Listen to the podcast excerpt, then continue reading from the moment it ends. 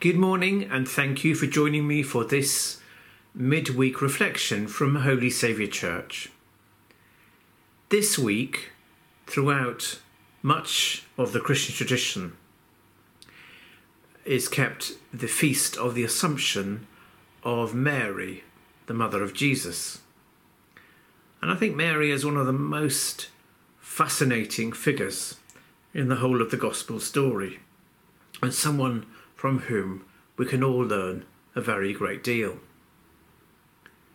You might know the passage in the Gospel of Luke when Elizabeth says to Mary, Of all women, you are the most blessed. That's very great praise indeed. It's praise that could have gone to Mary's head. But look at what happens. Does she deny it? No, not at all. She accepts it graciously and then attributes everything to God and to His goodness to her. And then she says these amazing words My soul proclaims the greatness of the Lord. The Almighty has done great things for me. One of the things I think we can learn from the figure of Mary is the value of true, real self esteem. Let me try to explain what I mean by that. I think many of us have probably been taught that humility is a sort of a kind of self deprecation. We often see, don't we, when someone's just achieved something or they've been given a great award, they say, I feel so very, very humbled. Humility, though, is not a kind of self deprecation. In a way, it's the complete opposite of that. Real humility is a grateful recognition of our goodness, but it's also acknowledging that this goodness is itself a gift of God.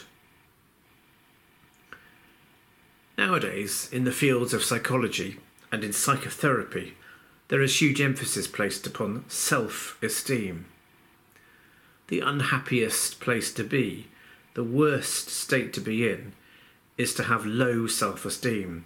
And the best state of all is to have high self esteem.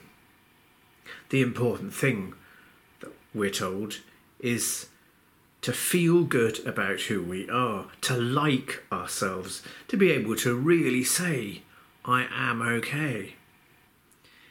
Now, this is good.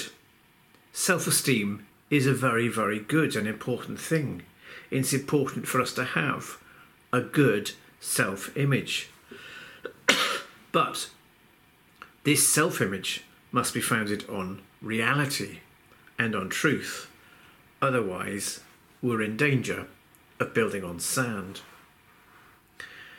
And you and I have very good reason to have high self esteem because each of us can say, I have a great worth. I have a great dignity. God made me in His own image, and He sustains me and He loves me as His child. Therefore, we have every right to feel good about ourselves. But like Mary, we know that we owe everything to God, and therefore we shouldn't hesitate to make our own Mary's beautiful and joyful prayer. My soul proclaims the greatness of the Lord. The Almighty has done great things for me. However, that's not the whole truth about us. We all also have a dark side. We all also have a part of us that makes us prone to evil and from which we need to be saved.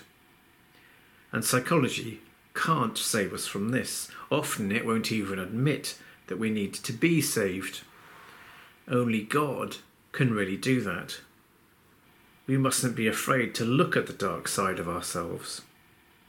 Because you see, a bogus, a false self esteem makes us preoccupied with ourselves and therefore makes us self centered. True, real self esteem, on the other hand, helps us to forget who we are and makes us more loving, more capable of reaching out to other people, And we see this personified in Mary. After she, after she hears the wonderful words of praise from Elizabeth, Mary might have decided just to go back home immediately, and she might have basked in this great sunshine of self approval. She might have expected others to come and wait on her. Instead, it's interesting to see what she does. She stays on with her aged relative for three months to help her through her pregnancy. This week, we celebrate the glorification of Mary, and since she shared the life and the passion and the death of Jesus on earth, it's most right that she should share in his glory in heaven. But we mustn't think that everything was easy for her. The opposite would be nearer the truth. Mary, too, had to live her life in the darkness of faith. For her, there were no shortcuts.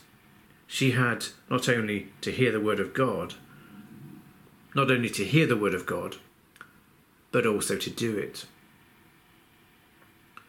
We are all called to share in the glory of Jesus. And Mary, who is our spiritual mother, can and will help us in our moments of discouragement, in our moments of failure.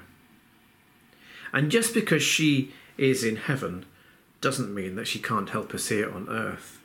It's precisely because of where she is now with God that she can truly help us. Our hymn for today is, of course, that wonderful, powerful hymn, Tell Out My Soul. Turn